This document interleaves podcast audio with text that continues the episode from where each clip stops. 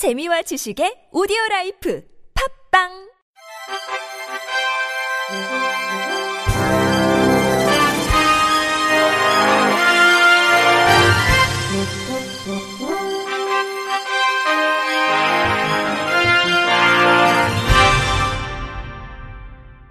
청취자 여러분 안녕하십니까?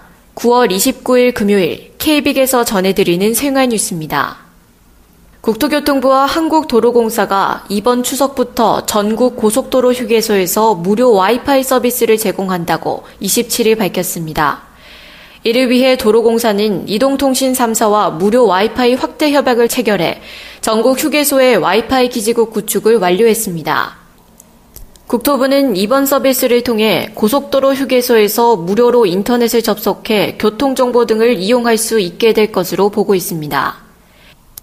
국토부 관계자는 내년 평창 동계올림픽을 대비해 영동고속도로 등 13곳 휴게소에는 대용량 기가 와이파이 설비를 설치해 이용객이 몰려도 빠른 속도로 인터넷을 이용할 수 있게 할 계획이라고 말했습니다.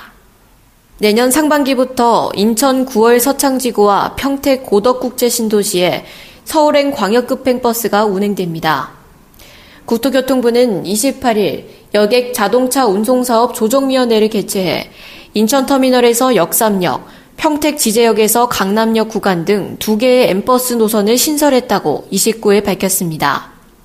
이번에 신설한 두 개 노선은 수도권 신도시 등을 중심으로 예상 수요와 교통 여건, 지역 간 형평성 등을 고려해 선정됐습니다.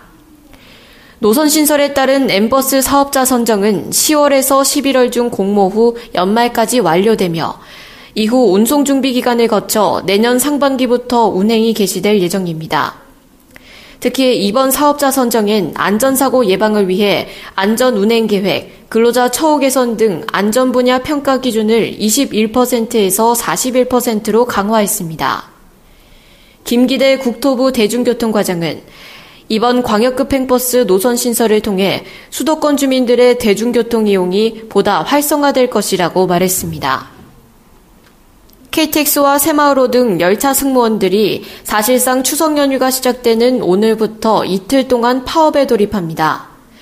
임금 협상이 결렬됐기 때문인데 귀성길 열차 운행에는 큰 지장이 없을 것으로 보입니다. YTN 양시창 기자입니다. 줄다리기 협상을 벌이던 코레일 관광개발 노사가 결국 합의점을 찾지 못했습니다.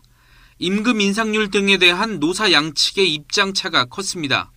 노조 측은 5% 인상안을 내밀었지만 사측은 원청업체인 코레일이 위탁 인건비를 1.2%만 올려 받아들일 수 없다고 맞섰습니다. 협상이 결렬되자 노조는 파업에 들어갔습니다. 사실상 추석 연휴가 시작되는 오늘부터 내일까지 이틀 동안 KTX와 새마을호 등 열차 승무원 400여 명이 참여합니다. KTX 승무원들이 파업에 나선 건 지난 2006년 이후 11년 만입니다. 하지만 당장 열차 운행에는 큰 지장이 없을 것으로 보입니다. 기관사들은 정상적으로 근무하는 데다 대체 인원이 있기 때문입니다. 코레일 관광개발은 비조합원과 코레일 지원 인력 230여 명을 투입해 귀성객들의 불편이 없도록 할 계획이라고 밝혔습니다. YTN 양시창입니다.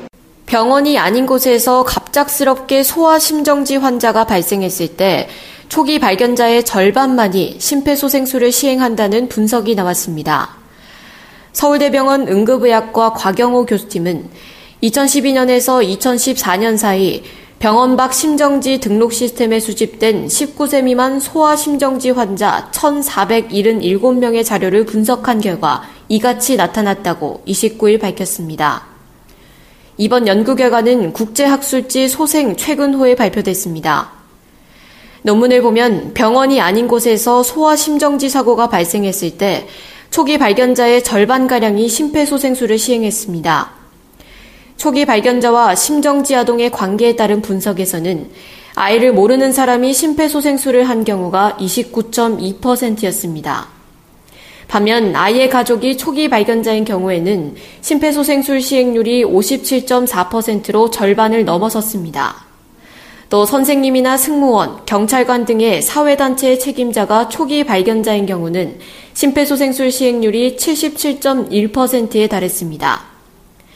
연구팀은 아이의 가족이나 해당 단체의 책임자가 심폐소생술을 시행하는 비율이 낯선이가 시행하는 비율보다 각각 1.75배, 8.9배 높은 것으로 분석했습니다. 초기 발견자의 심폐소생술 시행률이 높을수록 생전 퇴원율도 상승했습니다.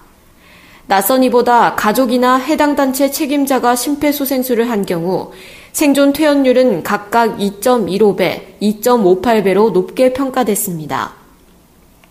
전문가들은 심정지 환자 곁에 있던 가족이나 일반인, 주변 사람이 4분 이내에 심폐소생술을 하라고 권고합니다.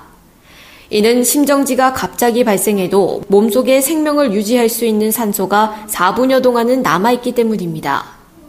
4분 이내에 심폐소생술이 이뤄지면 뇌 손상 없이 살아날 가능성이 있습니다. 하지만 아무런 처치 없이 4분이 지나면 산소 부족으로 뇌가 손상되고 10분 이상 지나면 사망할 수 있습니다. 결국 4분이라는 짧은 시간을 고려하면 급성 심정지 환자의 생명과 살아난 이후의 건강 상태는 의료인이나 소방대원이 아닌 희생자의 주변 사람에게 달려 있다고 해도 과언이 아닙니다.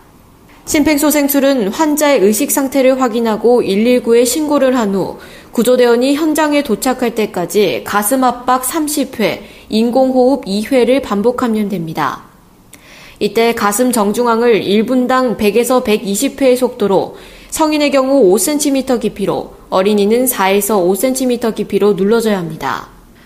곽영호 교수는 119 구급대원이나 의료진이 도착하기 전에 초기 발견자의 심폐소생술 시행 여부는 소아 심정지 환자의 생존율과 신경학적 기능 회복에 큰 영향을 미치는 요인이라며 소아 환자의 가족이나 주변 관계자들이 체계화된 소아 심폐소생술 교육을 받을 수 있는 제도적 노력이 필요하다고 말했습니다.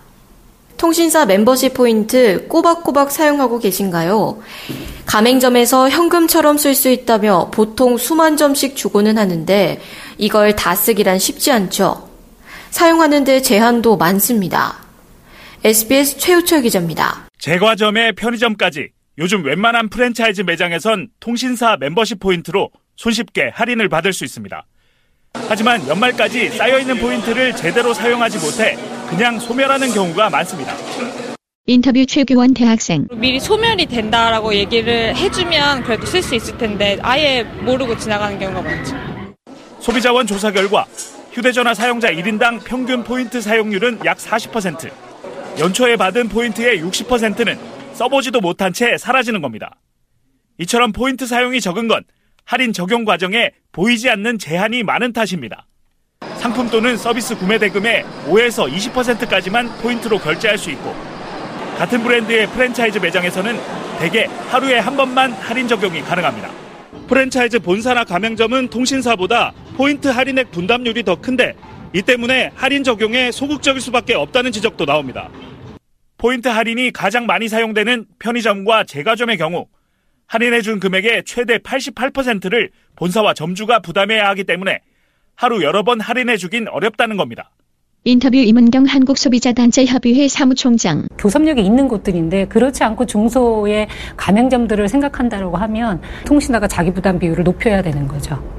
소비자원은 일회 할인 한도를 늘리고 포인트로 통화료 결제도 가능하게 하는 등 포인트 사용 확대 방안을 관계부처와 협의할 계획입니다. SBS 최우철입니다. 끝으로 날씨입니다. 오늘은 전국이 맑은 가운데 아침부터 기온이 떨어지면서 올 가을 들어 가장 쌀쌀한 날씨를 보였습니다. 수도권 아침 기온 10도 안팎으로 나타났고 한낮에도 전국이 20도 선에 머물며 본격적인 가을 날씨를 보였습니다. 당분간 내륙 지역을 중심으로 큰 일교차가 예상되어 오니 건강 관리에 꼭 유의하셔야겠습니다. 주말에는 비 소식이 있습니다. 토요일까지는 맑고 선선한 날씨가 계속 이어지다가 일요일 밤부터 월요일 새벽 사이 전국에 비가 오는 곳이 많겠습니다. 본격적인 추석 연휴가 시작되는 다음 주부터는 구름 낀 날씨가 계속될 것으로 전망됩니다. 이상으로 9월 29일 금요일 생활 뉴스를 마칩니다. 지금까지 제작의 이창현, 진행의 이정화였습니다. 즐거운 한가위 되시길 바랍니다. 감사합니다. KBIC